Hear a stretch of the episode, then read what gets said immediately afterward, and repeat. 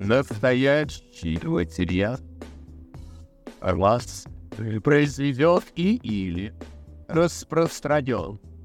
Иностранным агентом общероссийским общественным движением защиты прав избирателей. Голос. Или касается деятельности иностранного агента общероссийского общественного движения защиту прав избирателей голос.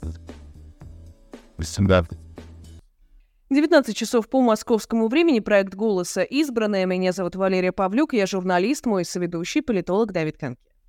Всем добрый вечер. И прежде чем мы начнем, я, как всегда, напомню, что в вашем распоряжении комментарии к трансляции, все интересующие вопросы задавайте, мы обязательно переадресуем нашим сегодняшним гостям. Ну и, конечно, желательно подходящие к нашей сегодняшней тематике, а поговорим мы сегодня о выборах в Польше. Да, в Польше состоялось знаковое историческое голосование, по которому, в результате которого сменилась власть. Там одновременно выбирали Сенат, выбирали Сейм, выбирали огромное количество депутатов, проходил очень странный референдум. И вот об этом всем мы сегодня поговорим, потому что многие эксперты говорят, что эти выборы были самыми важными в Европейском Союзе в этом году.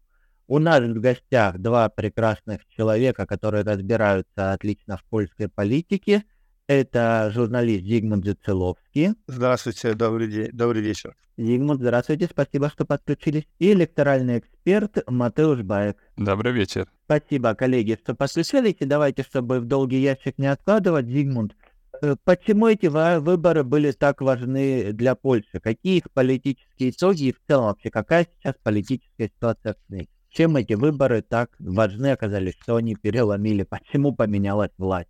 Живем в счастливой стране пока, в которой выборы, демократические выборы, когда люди идут на избирательные участки и кидают бюллетени, они определяют политику в стране, и как она будет жить, и э, какие она будет делать, э, какие она будет принимать решения.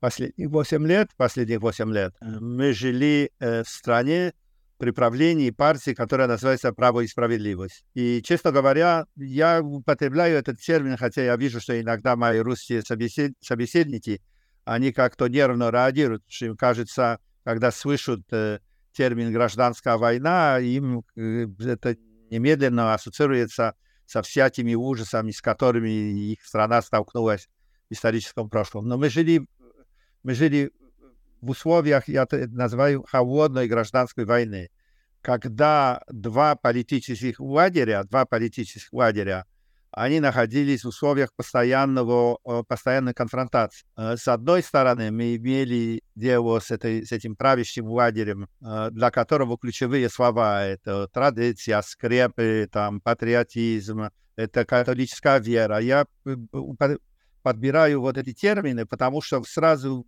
как-то проще понимать. В то время, когда второй лагерь, это такой более либеральный, он думал о, о углубленной интеграции с Европейским Союзом, о том, чтобы э, о ускорении модернизации. И вот эти два лагеря, кстати, для польской истории это такая традиционная история. Мы с этим сталкивались в 18 веке, в 19 веке. Всегда вот сторонники европейской интеграции, либеральной, либеральной ориентации, э, интеграции с Западом, сталкиваются с теми, которые считают, что оттуда идет угроза. У нас свои как бы скрепы, у нас свои корни, у нас свои традиции, у нас свои ценности христианские. И вот как раз Запад в настоящее время оттуда для них идет угроза. Так мы жили 8 лет. Э, э, в чем проявля, проявлялась эта конфронтация? Почти каждый месяц, каждый, каждый день правящая партия придумывала какие-то новые законы, вносила изменения в судебную систему. Она там ужесточала запрет на аборты. То есть э, мы просто слышали другой такой язык, такой язык, которому может быть часть та просвещенная, более образованная часть э, общества, часть населения отвыкла. Э, здесь поляки являются большими сторонниками интеграции с Европой, а вот политика правящей партии, она шла в, раз, в разрез с этим. Мы постоянно слышали о том, что Брюссель — это вообще инструмент э, Германии, которая таким образом пытается достичь тех результатов, э, которых не удалось достичь там Германии военным путем там в 30-х, 40-х годах, а сейчас годах, а сейчас вот э, э, А сейчас, имея такую мощную экономику, Германия, она пытается доминировать в Европе и навязывать нам какие-то свои законы. Вот мы с этим жили постоянно, и нужно сказать, что для, я говорю, для, для электората, живущего в больших городах, для более просвещенного, для молодежи, которая привыкла к тому, что у нас есть этот шенгенский мир, мы пересекаем границы, мы получаем, они получают стипендии, Erasmus, ездят по разным европейским странам и чувствуются полноценными гражданами Европы. Вот они почувствовали в этом угрозу. И мы, я думаю, что накануне этих выборов мы стали понимать, что пришло время такого довольно серьезного решения, куда мы идем. Идем вот э, и, и закрываемся, да, э, закрываемся вовнутрь, укрепляем вот э, какой-то вот э, своеобразный польский мир, который как бы не прикасается полностью с внешним миром, или наоборот, мы открываемся в сторону Европы, и что для нас это Европа и укрепление связи с Америкой, это, скорее всего, тоже гарантия безопасности в то сложное время, когда Россия напала на Украину и, и начались вот эти ужасные беспорядки на Ближнем Востоке. То есть мы понимали, что исход этих выборов определит будущее Польши, потому что у ПИСа была власть 8 лет, и мы понимали, что если они получают власть еще 4 года, то это будет достаточно уже как бы фундамент этой такой вот э, традиционной такой патриархальной Польши построен, и мы увидим только укрепление вот этого. А э, со всеми вытекающими последствиями, как ограничение свободы слова или больше власти, больше крепкой власти в руках э, центрального правительства и так далее, и так далее. Может быть, усиление роли спецслужб и так далее то время, когда вот э, те, та либеральная часть общества понимала, что если нам удастся победить, то мы сможем, сможем переориентироваться, как-то пойти вот в, том направлении. Все понимали, что это время такого вот серьезного фундаментального решения. Вот почему эти выборы имели такое серьезное значение. Матеуш, к вам вопрос хочу задать. А, видела его а, среди читателей, среди русскоязычных. А, звучит он так. А где почитать, что все это значит? Нам право и справедливость не говорит ничего. Давайте вот озвучим, что из себя представляют партии, какие у них были программы, и вот как-то итоги вот сами подведем а, для тех зрителей, кто невнимательно следил за выборами в. А, вот, ну то есть э, Зигмунд уже э, высказался по поводу права и справедливости, но у нас есть еще пять, э, нет, еще четыре партий, коалиций, которые шли на этих выборах. Э, начну с левой стороны. Левица, у нее четвертый э, результат, ну, около 8%. Э, и, ну, это как бы такая левая партия по европейскому образцу, то есть она э, против э, доминирования э, костела, э, против э, и тоже за то, чтобы э, как бы строить э, ну, какую-то западноевропейскую социал-демократию, то есть э, дома, э, чтобы они не продавались, а чтобы, чтобы их люди э, снимали, чтобы как бы эти бедные слои населения, они могли как-то лучше, лучше жить в этом обществе. Но хотя они демократы, и у них была очень интересная и хорошая программа. С моей точки зрения, они, как единственные демократы, получили меньше голосов, чем чем на прошлых выборах. Э, что-то им не получилось.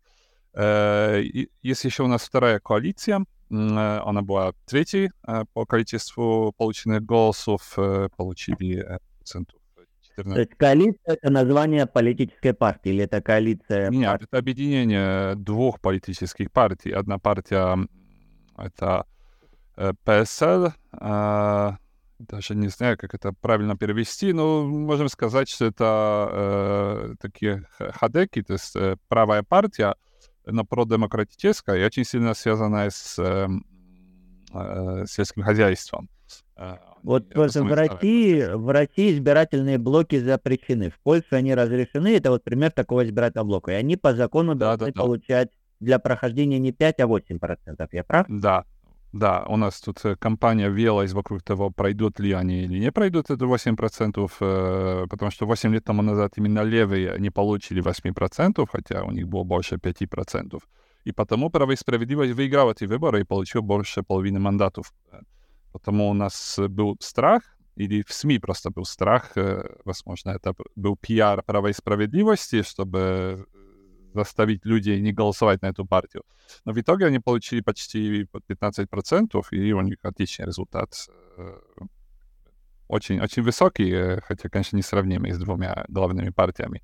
То есть это как бы объединение двух партий. Одна, я уже сказал, она э, такая сельская, а вторая, э, третья дорога, э, это партия, связанная с бывшим кандидатом в президенты Польши Шимоном Холовнем, э, который был, ну, получил третье место на выборах 2020 года. Э, потом его партия была даже огромная поддержка даже по больше 20% то она падала, но в итоге, в итоге он создал такое объединение право, либеральное, э, ну, такой центр э, политической сцены, и, и э, на этом как бы они, они выработали из этой другой партии эту коалицию, и у них ну, как бы отлично получилось. Они получили голоса людей, которые не хотели бы на две остальных партий голосовать, потому что это были люди, не готовы голосовать на левых и на либералов. Вот третья партия, та, которая получила второе место, э, то есть гражданская коалиция, э, чи гражданское объединение. Это коалиция, в которой входит ну, главная партия гражданская платформа и несколько других э, меньших партий, гораздо как бы слабее. Это партия, которая начинала с такой либеральной э, повестки очень сильной э, 20 лет тому назад, но и в итоге вышла на такую, э, такую программу, типичную для правоцентристических партий э, в Евросоюзе, то есть связи с Европой, э, как бы не инвестировать во все, что только хочется, как это право и справедливость делало, а как бы более умно выбирать эти инвестиции. Но это такая как бы типичная партия центра с э, таким либеральным э, с либеральным крылом. Но есть еще пятая партия, которая получила пятое место, конфедерация. Э, многие в Польше ее называют российской партией, потому что там есть известные депутаты, сейчас уже бывшие депутаты, которые ездили в том числе в Чечению встречаться с Рамзаном Кадыровым или говорили, что лучше Россия, чем Евросоюз. Потому очень популярно записывать название той партии кириллицей. Извините. А, вот. Но это партия крайне правая и в том числе крайне либеральная. То есть они хотят э, как бы, забрать деньги э, населению и вернуть их им в низких налогах. основа, но в том числе они за тем, чтобы сложно было Э, как бы за, за ту политику, которая право и справедливость вела в отношении абортов, то есть чтобы их запретить полностью, э, чтобы никаких прав не было на не знаю, на отношения однополные, э, и, и, ну, то есть что-то похоже на немецкое АФД, если это сравнивать с какой-то другой партией в Евросоюзе. Вот, то есть э, сейчас, да, пытаются создать правительство три партии, то есть про, про хадецкая, правоцентристическая, э, праволиберальная и левая.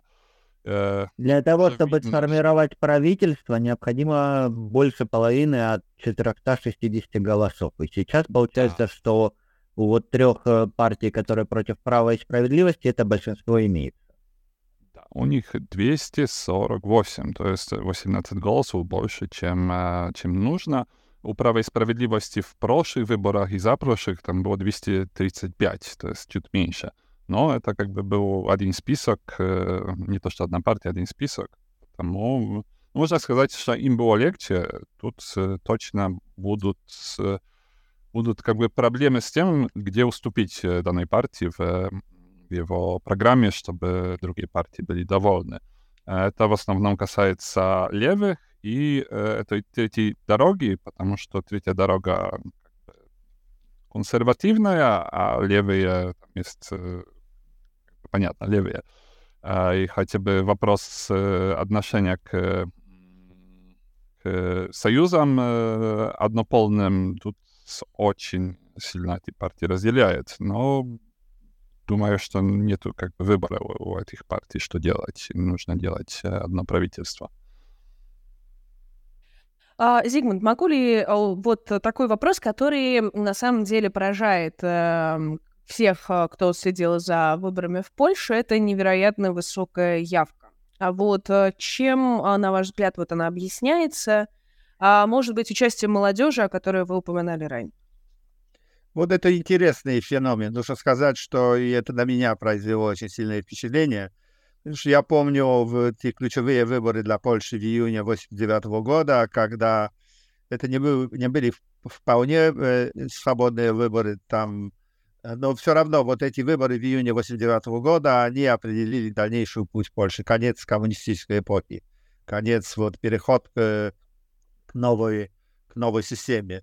И тогда в этих выборах участвовали лишь 62% избирателей. И это, конечно, тоже тогда производило впечатление, потому что мы привыкли к другим цифрам. Во время правления коммунистов на участие приходили 90-95%. Там же все под дубинами ходили строем, и выборы надо было...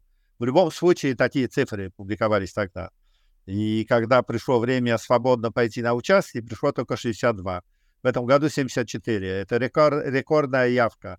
Но это произошло почему? Потому что эта мобилизация, это все от понимания того, что, э, конечно, есть эти разные партии, есть разные там, э, э, есть какие-то нюансы, есть какие-то, они в чем-то разнятся, но вот это было противостояние двух таких вот двух блоков, двух, двух частей нашего общества вот эти... И вы, вы все понимали, что от того, кто побеждает на выборах, от этого зависит будущее.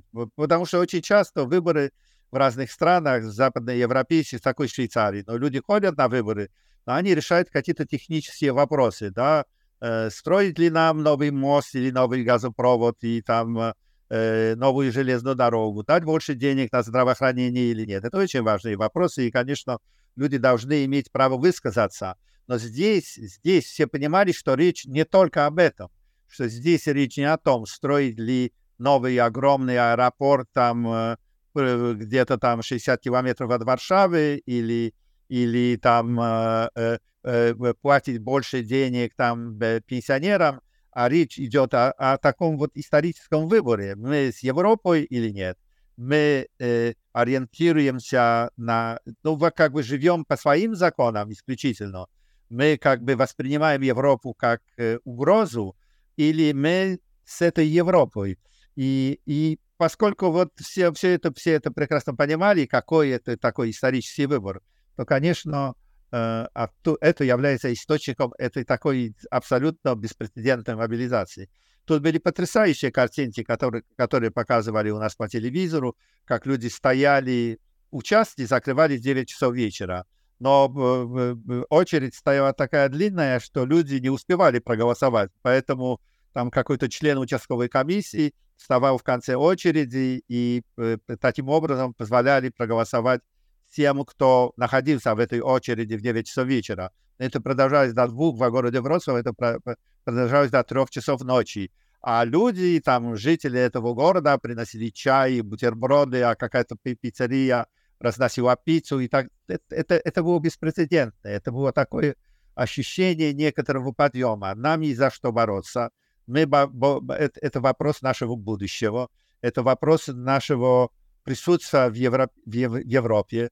Это вопрос того, что мы сохраняем какие-то союзнические отношения с передовыми странами Европы. У Европы есть проблемы, все это понимают. Тут, тут нету никаких иллюзий. Мы знаем, Э, что там в Германии есть экономический спад, а во Франции и в Италии огромная проблема с мигрантами и так далее, и так далее. Но это все-таки часть нашего окружающего мира. Вот, э, и это привело вот, э, а скорее, а эти вот сторонники вот такой скрепов, они тоже понимали, что если они проигрывают, то вот эти европе, евро, ориентированные на Европу люди, они э, начнут менять страну так, как они хотят. Поэтому они тоже, э, те, которые ходят в костел, те, которые, те, которые, те, которым, э, ксенза на приходах говорили, что после службы вам нужно пойти на участок и проголосовать, знаете, за кого. Вот здесь там тоже есть опасение того, что их жизнь изменится так, что им это не подойдет, что это не для них, и они как бы даже в подкорке чувствуют, что им что-то угрожает. Вот это источник этой такой беспрецедентной мобилизации. Матеуш, Зигмунд несколько раз сказал, что в Польше холодная гражданская война, раскол общества. А по каким линиям этот раскол происходит? Запад-восток страны, возраст, образование, сельская местность, город. Как Польша сейчас делится в своих электоральных предпочтениях? Ну, ты прекрасно разделил польс, поляков на тех, кто за или кто против. А, я бы еще чуть-чуть вернулся к тому, что Зигмунд сказал, ну, только чуть-чуть. И есть специальное исследование, которое показывает, что во время коммунизма, конечно, в Польше не было 100% явки, она, это как в России сейчас, она была нарисованная. Э, tych jakby dokumentów nie tak много, но как бы они показывают уже картину, а потому то, что в 62% только проголосовало в 89 году, это, возможно, тоже был рекорд, но мы это на 100% не знаем. А что касается разделения населения в Польше, то именно как ты сказал, то есть чем как бы меньше места в основном, тем больше людей голосует за консерватистов, то есть можно сказать, что за право и справедливость, но тоже за оппозиционный ПСЛ. А чем больше город, тем больше шансов, что там будут голосовать за левых, за, за гражданскую коалицию. Тут у третьей дороги чуть, чуть по-другому, у них и поддержка в одних местах, и, и, и в других. И у конфедерации тоже такая по-другому э, разделяется. У них тоже поддержка э, в городах э, небольших, э, как бы похожа, как в селах и как в больших городах. То есть тут разница не настолько большая, чтобы, чтобы она была сильно э, заметной. Что касается географии, у нас очень интересное разделение — а, оно еще исторически связано с тем, что э, для, за консерваторов голосуют в основном те регионы, э, в которых э, до Первой мировой войны это была территория России или Австрии. Э, потому что это были территории, которые остались такими очень консервативными, не самыми богатыми, и, и как бы с этим связан тоже уровень э, э, образования э, и много что, что делает этих людей более как бы связанными с правыми партиями. А те территории, которые э, связаны с, э, то есть были связаны с Германией, и те территории, которые мы получили после Второй мировой войны, где заселились новые люди, они менее консервативные, менее традиционные, и в связи с тем там больше людей поддерживает, поддерживает либеральные и левые партии. Пример моего маленького городка около Гданьска, э, который находится на так называемых новых территориях, где поддержка для либеральной гражданской коалиции была больше, чем в Варшаве. Э, ну, хотя там нет университетов, нету, нету как бы ничего, чтобы заставляло этих людей э, окружение, чтобы они голосовали за такую партию. Эм, дальше вопрос возраста. Конечно, молодежь, э, когда она выбирает э, право и справедливость у нее на пятом месте среди партий, которые они поддерживают. Э, а среди взрослых, стариков, там поддержка для права и справедливости огромная. Тут я могу сказать свой пример. Я работал на этих выборах на участке в в Дому престарелых, и там поддержка на эту партию была доминирующая. Вот. Но еще ты одной вещи не сказал. Это разделение на мужчин и на женщин. А, это тоже очень интересно, потому что среди э, мужчин э, есть, например, очень большая, то есть большая поддержка для этой пятой партии э, конфедерации, э, а среди женщин эта поддержка очень маленькая. Э, на, что касается поддержки на другие партии, она тут не так как бы сильно разделяется. Но в вопросе этой конфедерации это тут огромная разница. Потому что молодые женщины в Польше, они в большей степени эм, левые, а мужчины правые, крайне правые. Я не знаю, как они потом добираются в пары. Ну вот, и тут, тут такая интересная разница. Ну и ты еще сказал образование. Тут, понятно, тоже, если большие города за левые партии и либеральные, то понятно, что в них больше образованных людей, чем в маленьких городах и селах, где низко, ниже образованные люди, они поддерживают э, право и справедливость. Зигмунд, вот э, Матеуш сейчас упомянул относительно женщин, а, и как раз встречала мнение о том, что поражение права и справедливости — это месть женщин за фактический запрет аборта в Польше. Вот согласны ли вы с этим вообще? Насколько эта тема была яркой? Насколько, ну, можно считать справедливым а, такое вот влияние женщин?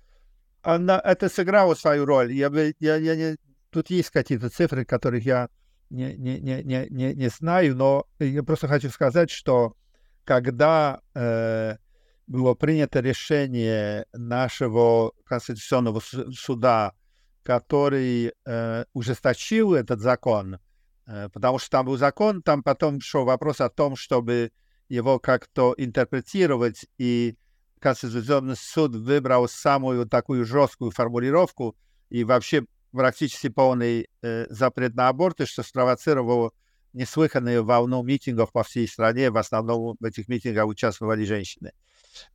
Эти события э, приобрели такие масштабы, что они оставили след.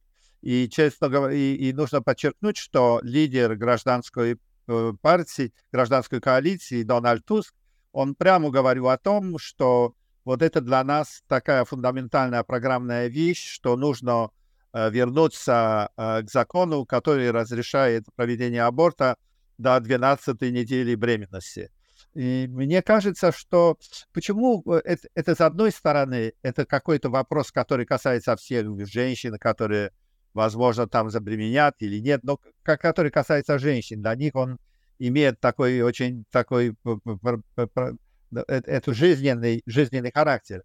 Но мне кажется, все остальные, мужчины или женщины постарше, они тоже понимали, что закон в такой форме, если он продолжает существовать в, такой, в такой форме, в которой он нас обязывает сейчас, это тоже как бы симптом того, что живем в какой-то вот Э, патриархальной несовременной Европе, что в современной Европе эти вопросы и другие вопросы, типа там запрет на работу магазинов по воскресеньям, это же там работает по-другому. В Италии, во Франции все магазины работают и выходные.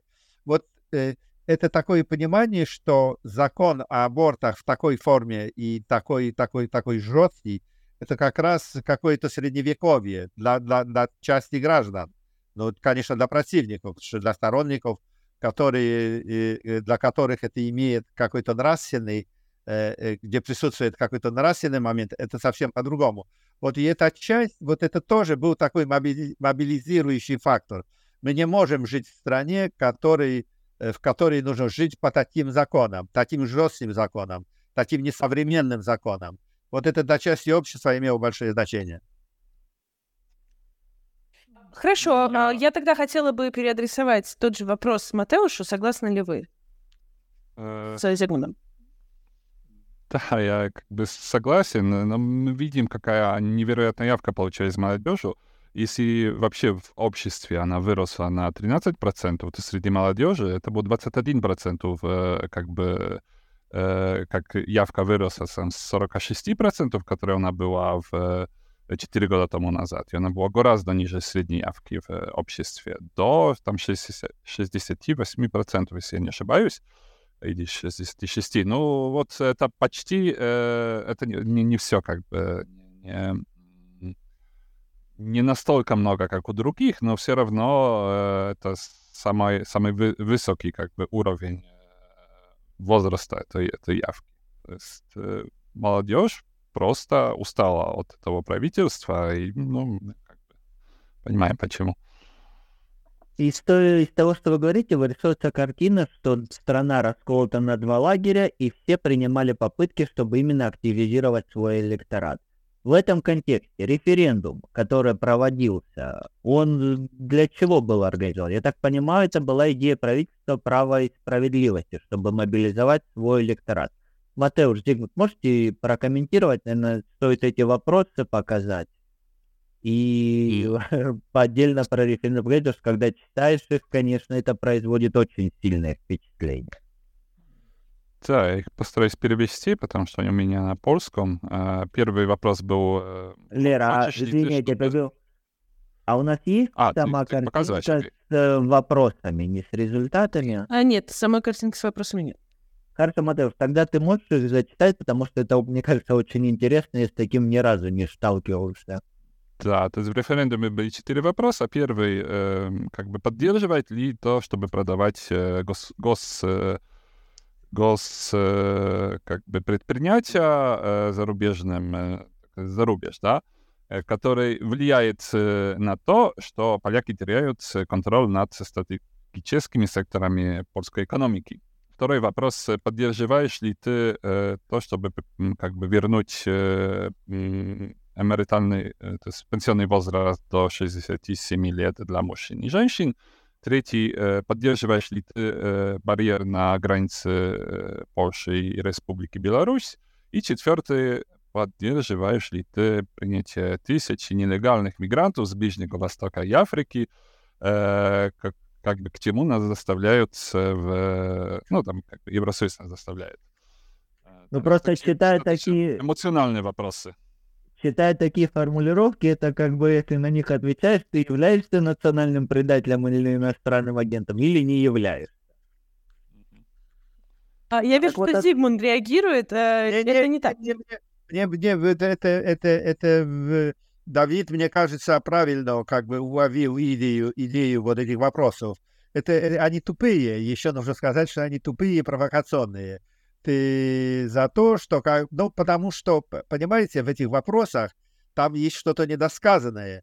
Там же э, поддерживаете ли вы продажу государственных активов иностранным субъектам, э, но не, как бы это, это ожидается от избирателя, что он поймет, что вот эту позицию как раз господина Туска, э, главного противника на этих выборах, и вот этот пенсионный возраст, который э, продлен до 67 лет, это тоже сделал Туск. Везде в этих вопросах есть какой-то дьявол, да, который сторонник э, чего-то, чего мы не хотим, и нам дается возможность высказаться против этого дьявола. Но они, они тупые, смешные и провокационные. На самом деле, во время выборов это было очень смешно, потому что потом шел длинный, там, длинный разговор, что законно, что соответствует закону и что нет. Э, Может ли э, э, участковая комиссия спрашивать избирателя, хочет ли он бюллетень для референдума или нет? Нам объяснили, что это противозаконно. Но с другой стороны, нам потом говорили, что если избиратель приходит на участок и громко говорит, что он не хочет бюллетеня для, для референдума, то одни говорят, что это согласно, то, что это совпадает с законом, а другие говорят, что это тоже противозаконно, потому что на участии он как бы объявляет о своей позиции по этому вопросу. Это Зигмунд, смешно. тут важное уточнение, потому что для того, чтобы референдум состоялся, необходимо, чтобы в нем приняли 50% участия, верно? Да, это те 5, про- пи- пять- 50% Именно от отсюда вопрос. Вот и отсюда вопрос, хотели ли люди получать этот бюллетень и какие цифры в итоге? Референдум состоялся, не состоялся? Там было 40, там было 40 процентов, которые приняли участие в референдуме, и что автоматически означает, что он недействительный. Но это было очень смешно у нас на участии, потому что люди просто подходили к этому столу, где сидела участковая комиссия, и тихо говорили «без». Только без. То есть одно слово «без». И все понимали, о чем идет речь. И все улыбались друг другу, потому что это почти в центре города, в центре Варшавы, все понимали, о чем идет речь. И я не видел там вообще во время моего присутствия на участии, никто в этом референдуме не участвовал. Оно было, оно, оно, мне кажется, мне кажется, в какой-то степени э, э, э, авторам этой идеи референдума оказалось, что оно э, поможет им одержать победу на парламентских выборах. А на мой взгляд, мне кажется, это была не очень конструктивная идея. Наверное, с их точки зрения, они сейчас думают, что они ошиблись. Но мне, мне так кажется, потому что это было настолько тупое, эти вопросы были настолько тупые и очевидные, что никто здоров на уме э, не, не, не, не, не, не, не, но э, это типа, типа ты предатель или нет, ты готов э, там положить палец в огонь или нет, или Но это, это такого уровня э, э, э, вопросы. Конечно, сторонники Качинского, они э, торжественно по всем вопросам ответили нет, но, но мне кажется, мне кажется, это была не очень продуктивная идея с точки зрения партии «Право и справедливость». Матео, согласны ли вы? И, собственно, как на ваш взгляд выглядело? Вот мы действительно, мы поразились, мы смотрели, когда мы видели вот эту 40-процентную явку, и вот эта разница нас, конечно, всех удивляла. Ну, нужно сказать, что все-таки часть избирателей оппозиции, они тоже проголосовали, то есть э, или это раньше на них повлияло, их просто они забыли сказать, что не хотят этих э, как бы бюллетенов. То есть э, в какой-то степени э, эти вопросы в чем-то на них повлияли. Ну, слава, э, слава богу, они повлияли на результаты выборов в Сейм, которые тут были самыми, э, самыми главными. Но, э, да, но я согласен, как бы, что эти вопросы, много из этих вопросов было некорректными. Единственным, который можно сказать, что более-менее корректный, это был вопрос к э, возрасту пенсионному, потому что у него не было на, намека на... Э, то есть как бы он такой более-менее чистый, да, не, нету такого эмоционального составляющего, что там что-то плохое. Но это было достаточно типично для, для этой компании, которая придумала право и справедливость, чтобы именно так задавать вопросы, чтобы э, вот именно такие вопросы слушали люди. У нас еще до выборов был, э, был, э, была встреча как бы кандидатов, э, лидеров партии, Э, в телевидении, то есть дебаты. Э, и там тоже была серия вопросов, которая является такой, что вы поддерживаете ли умную политику правящей партии или хотите вернуться в ужасное прошлое, когда правила э, гражданская платформа и Дональд Туск. И каждый вопрос был именно таким. И это очень похоже на этот референдум. То есть это, это была какая-то их позиция. Они это придумали, что именно нужно так навязывать людям, что, что такое мнение у них чтобы такое мнение у них было. Ну, правда, те, кто устали, э, в основном молодежь, они не, не обратили на это внимания. Но как бы, это тоже помогло правящей партии привлечь э, новые источники финансирования этой своей кампании, потому что в кампании в референдум участвовали фонды государственных э, предприятий, которые как бы предлагали людям за госденьги проголосовать на четыре раза нет ну, очень разные, очень разные предприятия, но тем способом можно было формально, легально привлечь эти деньги для того, чтобы они работали на правящую партию. Они не сработали, но, возможно, в какой-то степени это добавило этой правящей партии какие-то проценты. Как бы мы не знаем, но без этого у них было бы меньше возможности влиять на, э, на, на мнение избирателей. Э, я сразу хочу, простите, небольшой такой э, общий вопрос. Я вижу вопросы в чате, а мы как бы подведем к ним и обязательно спросим. Но вот вопрос, который, мне кажется, сейчас прям подходит под ситуацию. А что, нельзя было просто взять бюллетень референдума и унести с собой, спрашивают Вот Михаил Кадяков, в частности, спрашивает, можно ли в Польше просто взять и унести бюллетень с собой? Например, бюллетень референдума. По закону это нелегально. Это, конечно, можно это сделать, э, но по закону это нелегально.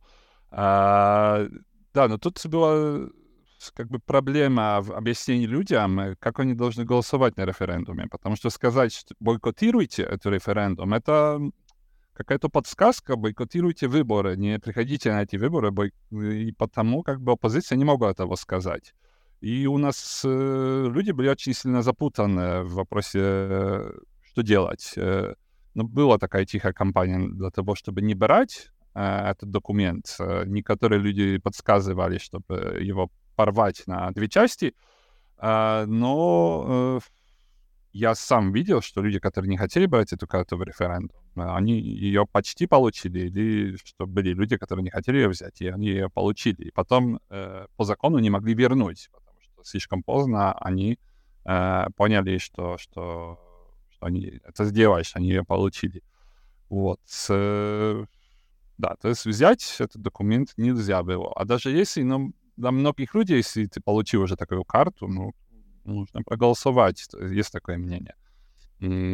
я как-то сам в моем участке сталкивался с такими, что, ну вот, если есть, то почему не проголосовать, да, даже если я а не согласен.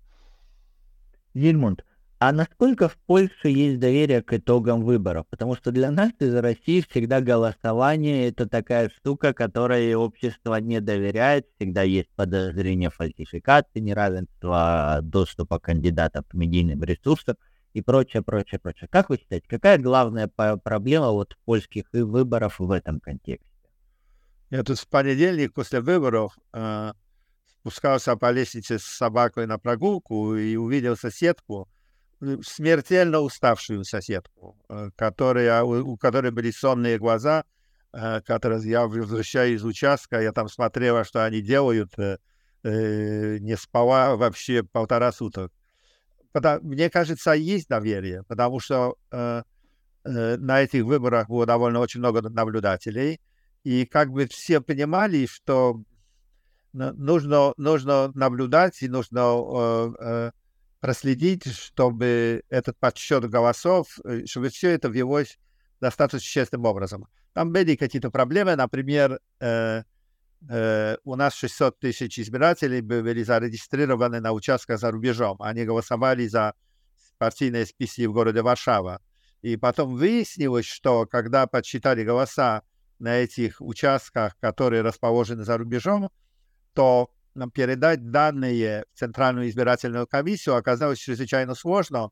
Им объясняли, что по каким-то техническим причинам, а народ э, думал, потому что предполагал, что вот наши граждане, живущие за рубежом, проголосуют за оппозицию, что это, скорее всего, какая-то целенаправленная работа, которая направлена на то, чтобы исказить результат выборов.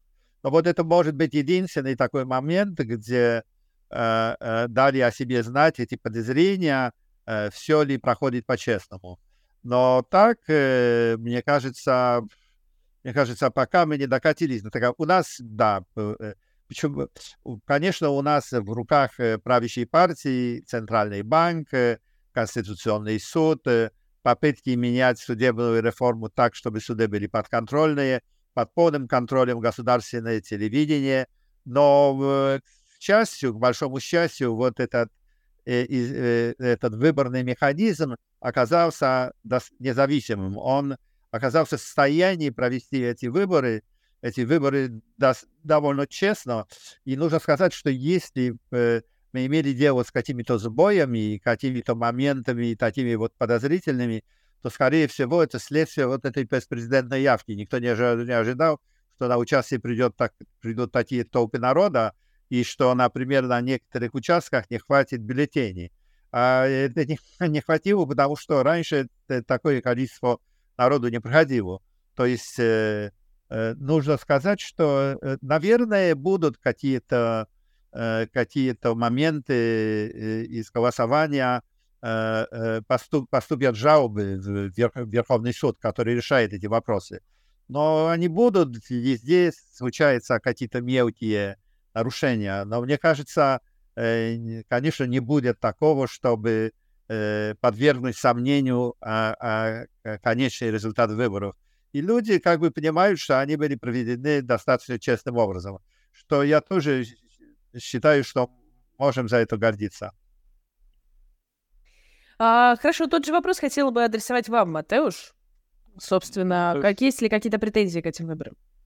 Это, конечно, среди э, как бы крайних эм, поддерживающих разных партий, то есть крайних э, которые по крайних сторонах политической сцены, э, всегда были обвинения, что, что, что все плохо. На этих выборах тоже в понедельник, да, именно мы переживали, что тут аннулируют голоса за рубежом, что есть какие-то проблемы на участках, что это специально выведут войска, будет не холодная, а настоящая гражданская война. Э, было такое движение людей, которые как бы подогревали эту атмосферу. Но э, как мои друзья с фонда ответственной политики э, написали в своем рапорте про эти выборы, то есть наблюдатели, что эти выборы прошли так, как должны были пройти с точки зрения, особенно дня голосования.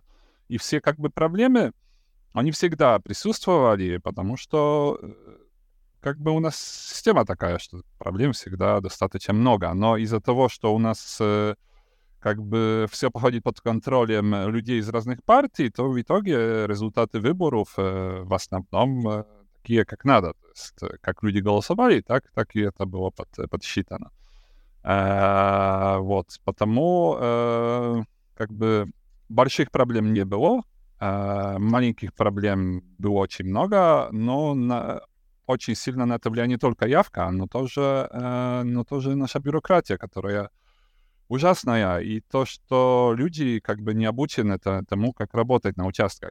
Э, но вот, кстати, касается... Матеш, э, вот пока не ушли далеко про работу на участках, у нас как раз есть в чате вопрос, как в Польше формируют избирательные комиссии. Расскажите, пожалуйста, вот любопытство. А, в основном так, что те списки, которые получили, э, как бы, которые выступают по всей стране, они могут, могут как бы добавить своего представителя в каждый э, как бы польский участок, э, и потому как бы в каждом участке должны быть все главные представители всех, всех главных партий. Участки как бы могут быть или очень маленькими, там с 4 человек до или 13, или 15 человек, то есть очень большие. Иногда, э, если эти списки как бы уже закончили, добавлять своих э, кандидатов, э, потом э, выступают списки, которые не по всей стране своих кандидатов имеют, э, и, и э, как бы в самом конце, если не хватает э, людей, то могут туда отправить э, тоже люди, которые сами себя рекомендуют э, в местной администрации. То есть э, я так э, попал в э, участок 4 года тому назад. Я просто подал свою заявку в местном самоуправлении, меня взяли.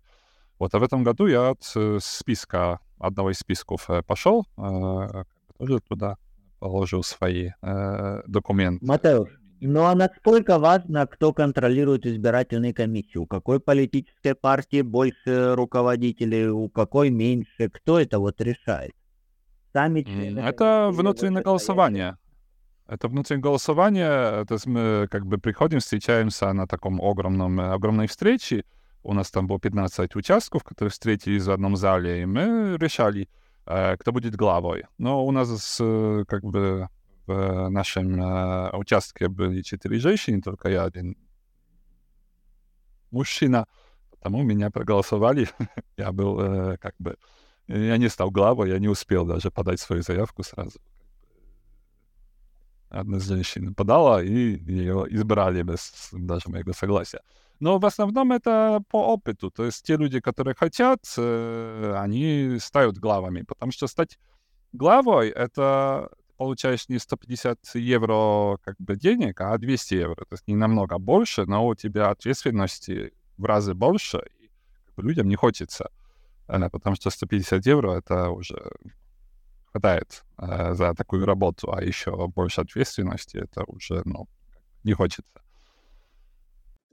Э, то есть не, нету такой проблемы, что кто-то хочет стать главой, не хочет. Если как бы участки не влияют э, на результаты выборов в основном, то как бы партии не заставляют своих людей, чтобы они ставали главами или не ставали. Это, это как бы не сильно влияет на, на, на результаты выборов, потому нету такого желания кто хочет, тот ставит. Когда я хотел, я всегда ставал главой или его там заступником. А если я не успевал, э, то я не ставал.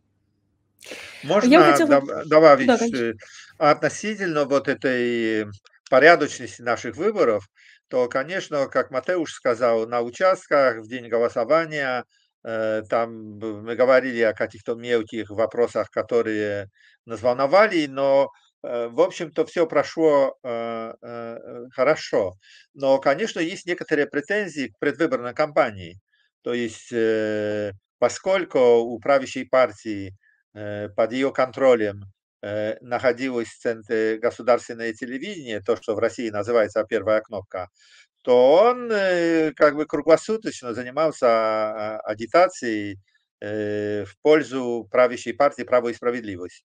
Мало того, несколько там год назад наша самая большая госкорпорация, нефтяная компания Орлен, она выкупила контрольный пакет акций у немецких хозяев довольно большого издательского дома «Пресс-пресс» и стала контролировать всю региональную прессу. И были случаи, когда кандидаты от оппозиции пытались размещать свои объявления, агитационные выборные объявления в, в газетах подконтрольных вот этому, этой корпорации Орлен, им говорили, извините, ребята, но мы ваше объявление принять не можем, потому что это не соответствует, не соответствует нашей программной линии. То есть э, э, центральное телевидение было практически закрытым, кроме вот этих э, э, исключений, как вот эти предписанные законом Э, государственные дебаты, на которых должны были присутствовать представители всех-всех-всех партий, но и в той дебате такой, которая, на мой взгляд, сыграла какую-то роль в этих выборах, ведущие, ведущие, которые э, дополняли выступления э, кандидатов от партии своими какими-то объяснениями, что для нас лучше, что для нас хорошо, как плохо жилось раньше при платформе, как хорошо зажилось при праве и справедливость. То есть нужно сказать, нужно сказать, что вот в этой части вот этого э, электорального процесса тут были какие-то вот э, э, непорядочности, такие вещи, которые не должны были иметь места. Матеуш, вопрос к тебе. Ты много где был международным наблюдателем, хорошо знаешь опыт России, Беларуси и других постсоветских стран. Что в организации выборов в Польше удивительного? Что а, выделяет вашу страну от всех прочих, на твое мнение? Там две-три особенности.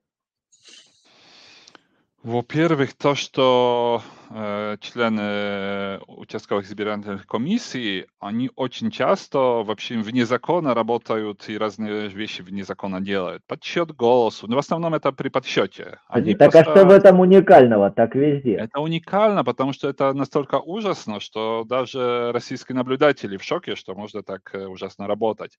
Это не влияет как бы на фальсификацию или на результаты выборов, но то, что у нас закон одно, а работа другое, э, и это видно, и люди на это даже внимания не обращают. Это просто удивительно. Я скажу пример. Четыре года тому назад, когда я работал на участке, я хотел что-то по закону сделать. Мне комиссия проголосовала, мы обратились в, э, не в участковую, а в окружную избирательную комиссию.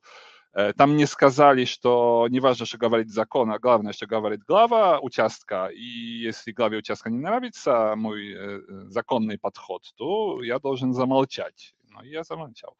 Э, вот, это, это главное, по-моему, да. Второе, это то, что мы очень медлим с э, подсчетом голосов. То есть это не, несравнимо, как много нужно у нас э, заниматься этой бюрократией по сравнению с э, другими странами. То есть я, конечно, не говорю там примеров там, России, где там за полчаса можно 5000 голосов подсчитать.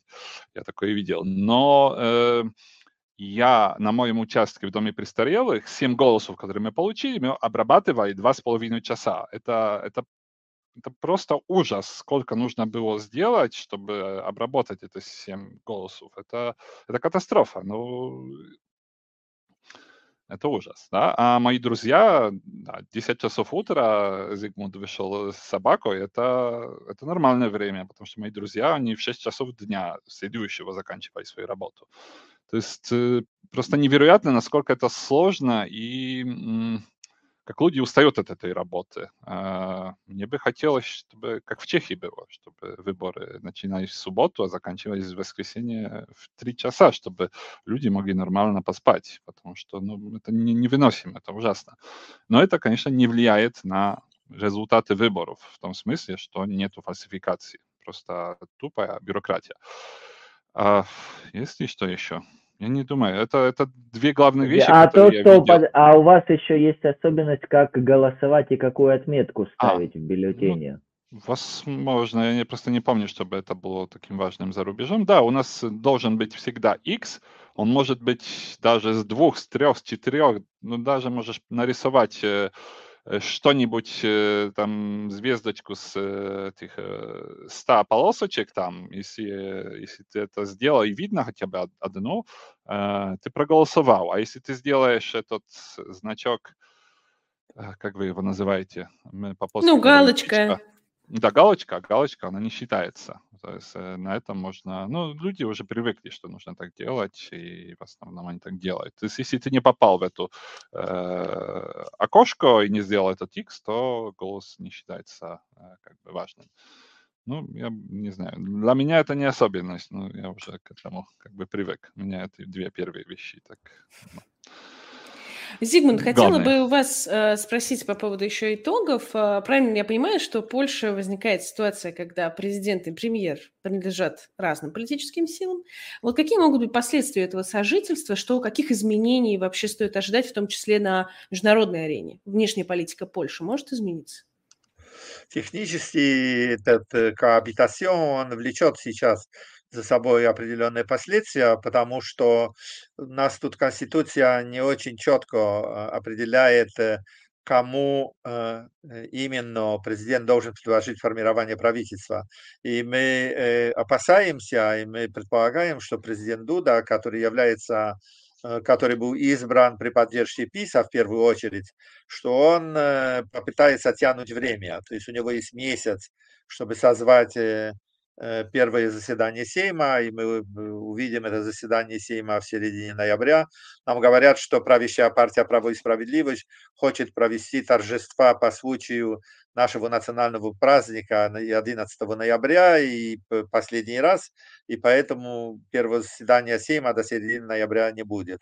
Потом глава государства э, предлагает э, победившей партии, председателю, представителю победившей партии формировать правительство. И нам постоянно вот эти люди ПИСа внушают, что поскольку ПИС, как отдельная партия, набрал самое большое количество голосов, возможно, это будет ПИС, которому предложат. Вот у него будет месяц, чтобы вернуться в парламент, сказать, вот у нас правительство, сейчас, товарищи, проголосуйте, и окажется, что у них нет нужного э, большинства голосов для вотум доверия. И потом э, будет следующий шаг, это называется конституционный шаг, принадлежит парламенту, который сам должен сформировать там, выбрать э, будущего главу правительства, который должен сформировать правительство и прийти к президенту, который это должен утвердить, и потом парламент проголосует.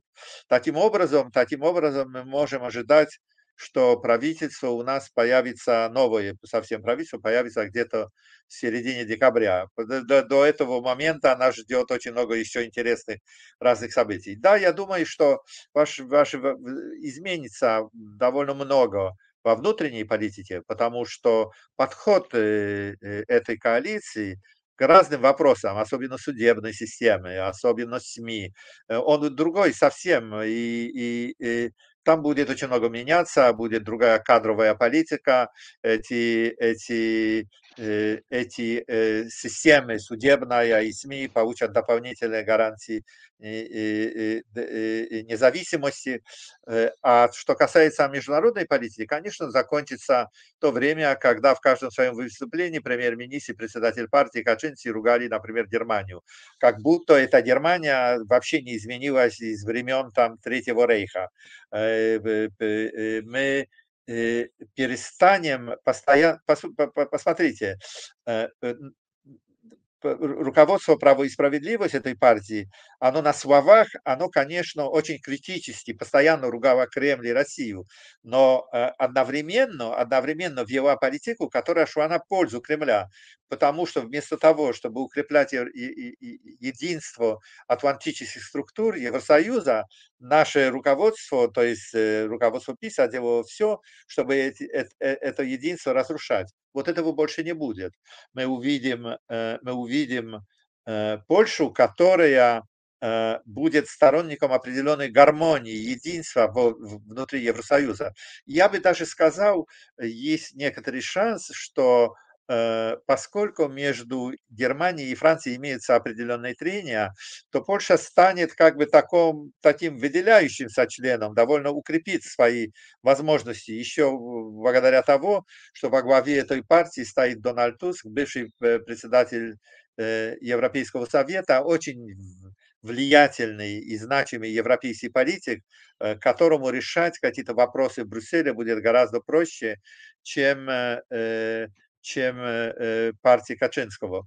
И, конечно, если сохранит власть, если администрация американская, Белый дом, останется под контролем демократов, то тоже можно ожидать улучшения отношений так как администрация Байдена, она как бы понимала, что у ПИСа других вариантов нету, что Америка является самым крепким союзником, но было видно, что между ними тоже существуют какие-то трения.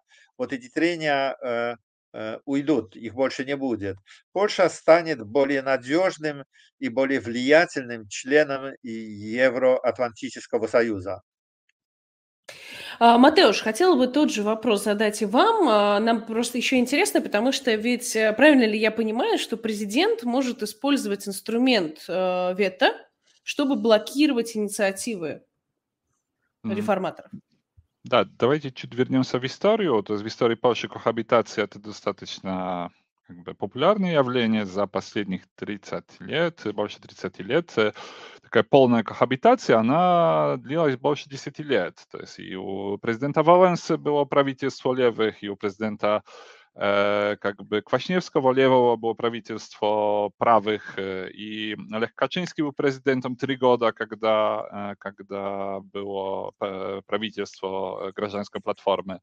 То есть как бы это это возможно, и это не, как бы не уничтожает этой страны и правительств. Если президент, он более-менее нормально подходит к, к, к тому, что нужно, то он это может сделать. И я думаю, что да, если ну, Дуда будет президентом, если будет новое правительство, потому что мы не на 100% уверены, да, это, это же поляки, политики, они могут э, покусаться, и в итоге может все развалиться. Это, конечно, шанс небольшой, но все равно есть, всегда был. Э, вот, э, то есть... Э, э, я думаю, что да, он будет ветировать э, многие инициативы, например, эти связанные с, э, с предложением левых, э, например, про э, какие-то гражданские союзы, Э, да, и э, чтобы пройти в это, нужно, как бы это будет очень сложно, я думаю, что даже невозможно, потому что э, там нужно Э, чтобы как бы у оппонентов вето и поддерживающих вето было меньше, чем 184 голоса, а у права и справедливости больше 190 голосов. То есть э, он может любое вето остановить и как бы сделать так, чтобы оно э, как бы прошло. Потому я думаю, что у левых будет как бы mało sukcesów, mało возможностей как бы чтобы их предложения э, прошли в первые два года. Э, вот. Спасибо вам большое. Э, я смотрю, небольшое, мне кажется, у меня небольшие проблемы со связью. Э, я надеюсь, меня сейчас прекрасно слышно. Спасибо вам большое, Матеуш, спасибо большое, Зигмунд, за то, что сегодня согласились поговорить с нами. Тема очень интересная. Слушая вас, конечно, и любуюсь результатами выборов, а, нельзя не испытывать чувство белой зависти. С большим удовольствием вернемся в, и поговорим о Польше еще и в следующем году, я надеюсь. Вот. Ну и будем внимательно следить за происходящими там событиями. Спасибо вам. Спасибо. Ну, а нам остается с тобой только резюмировать. Да, да ты, по сути дела, уже резюмировала. Действительно важное историческое голосование, когда в крупной европейской стране по итогам выборов меняется правительство и меняется курс, за этим всегда интересно наблюдать. Для меня самым важным было это высокое участие избирателей, что люди в Польше действительно верят и знают, что от их голоса можно многое зависит, и они сами решают, кто будет у них властью. Это чуть-чуть другие 74%, как рисуют наши избирательные комиссии. Но, возможно, для нас это тоже будет каким-то важным уроком на будущее. Да, ну а я напомню нашим дорогим зрителям, что можно подписаться на наш канал. Мы, кстати, сегодня упоминали выборы в Советском Союзе. Мы не так давно разбирали выборы в Советском Союзе, поэтому можно посмотреть а, в, собственно, в плейлисте программы избранного. Можно подписаться, поставить лайк, написать комментарий. Следите ли вы за выборами в Польше? Что думаете по итогам вот нашего эфира? А, будет интересно почитать. Ну и я со всеми прощаюсь. До следующей недели. Собственно, традиционно увидимся в среду. Всем честных выборов!